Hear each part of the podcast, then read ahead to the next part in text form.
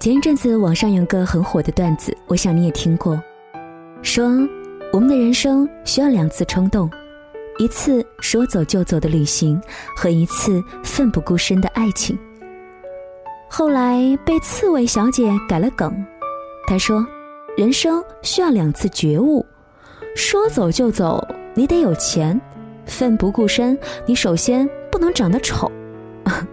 读到这句话，我就笑了。是怎样的刺猬小姐，竟有了这样的感悟呢？而这背后又会遇见怎样的故事呢？你好，我是林小妖，用声音陪你度过一段温暖的睡前时光。那么今晚我们来听故事吧。听到是张浩晨在爱和旅行里寻找不同的自己，也让我们在故事当中去试图寻找曾经的自己吧。我们的故事就从说这话的刺猬小姐说起。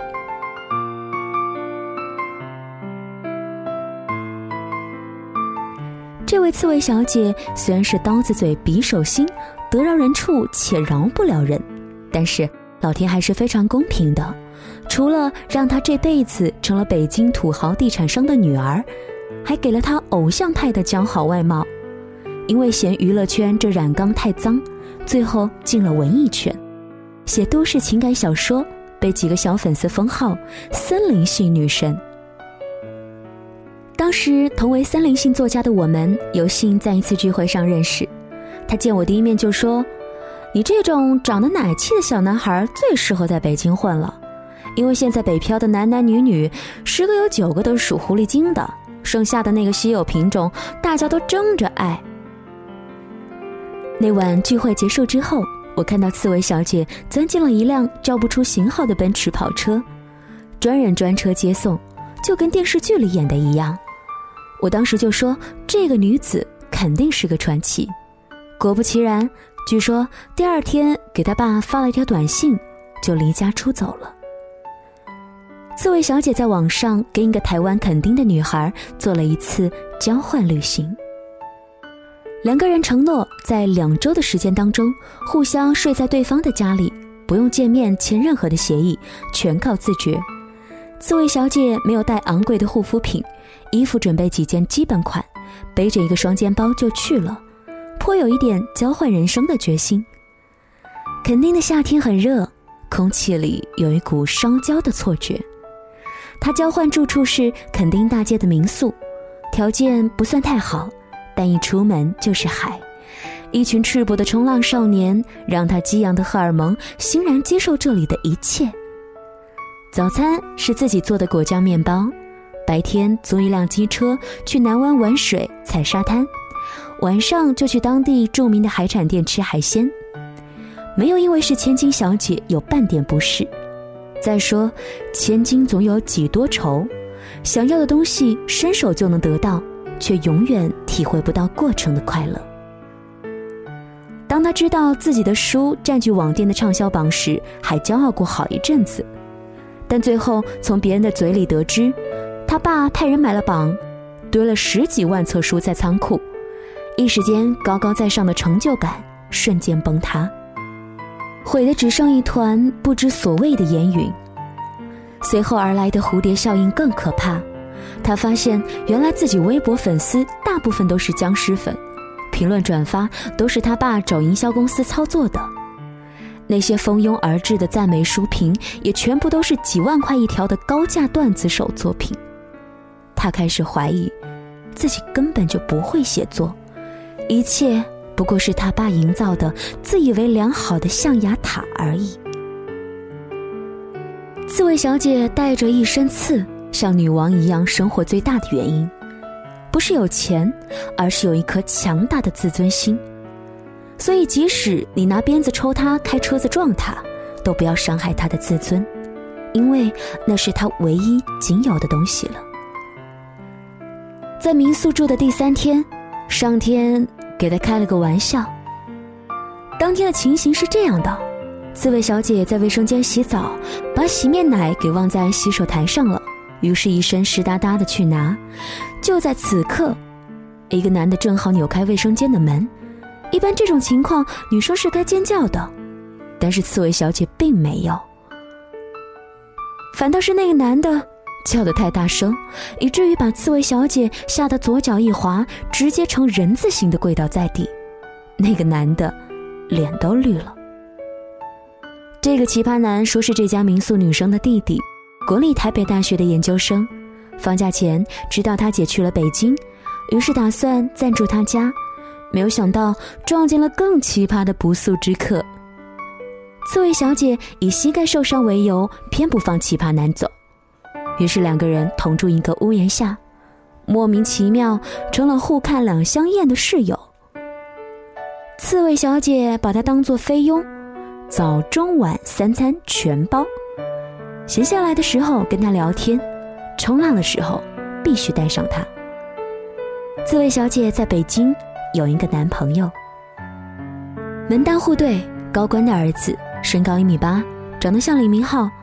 两年前城市猎人流行那会儿，路上的女人看到他都会大声尖叫，所有人都以为男友是刺猬小姐的李润成，身手矫健，man 到爆表。但其实他只是一个空有一张还算直男的外表。心里却住着一个四五十岁妈妈桑的事儿。在第二十次因为洗澡把卫生间的地板弄湿对方埋怨之后，刺猬小姐直接收拾行李搬走了。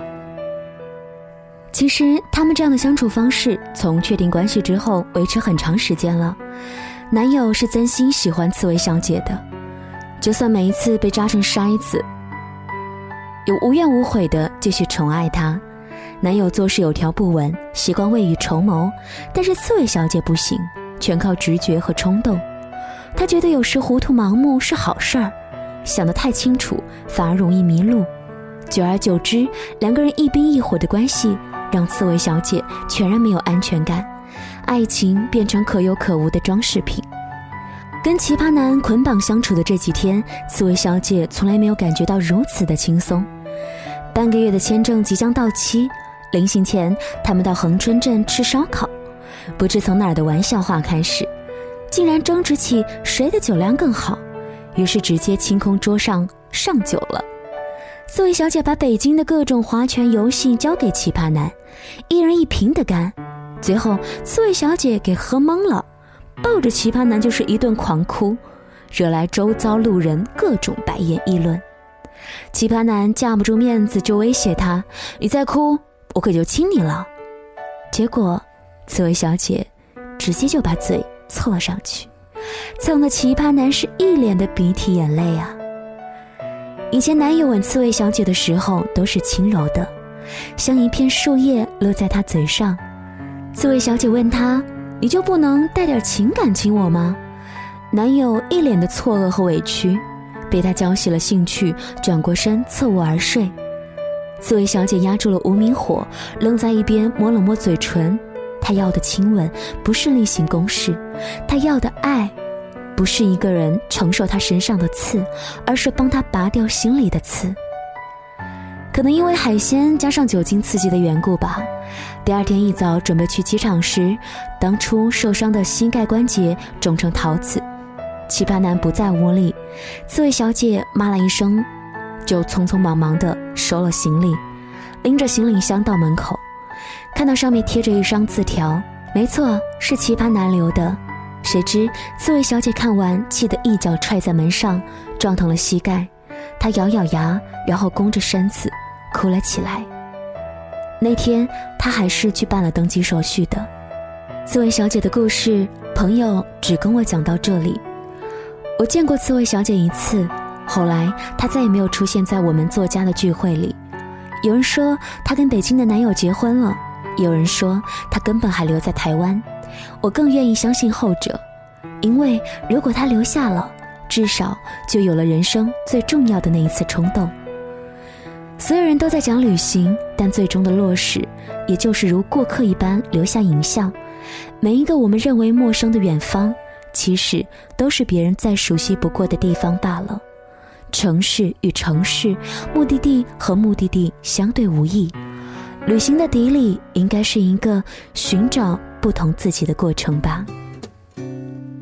而，爱情也是如此。分享的故事来自于张浩晨，在爱的旅行里寻找不同的自己。其实我一直都认为，每个人都是这个世界上不同的存在，而不同的排列组合、不同的遇见，也会发生不同的故事。始终不变的，就是我们一直都在寻找的那个真实的自己。希望睡前的故事也能够给你一段安静的时光，交换一个美梦吧。谢谢你收听和关注，我是林小妖。晚安，武汉，晚安，亲爱的你。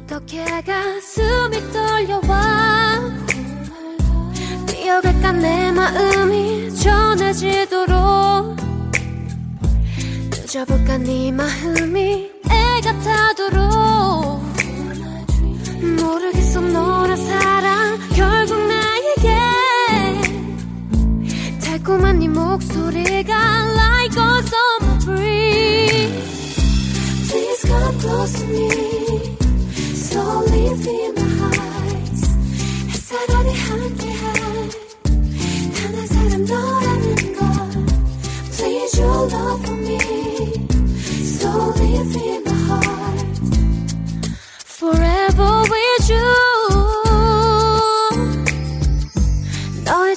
이 담긴 사진을 보며 나도 같은 자리에 있는 꿈을 꿔.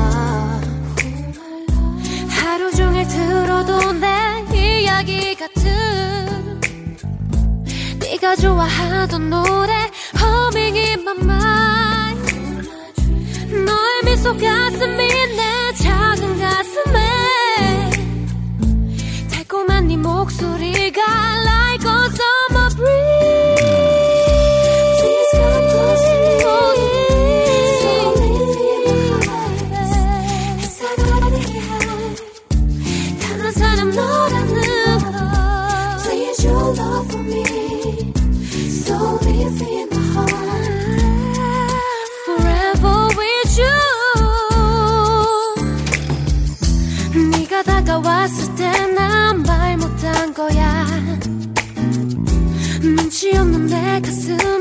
먼저 한 거야 우두커니 바라보다 마주친 눈빛 The rising star in my mind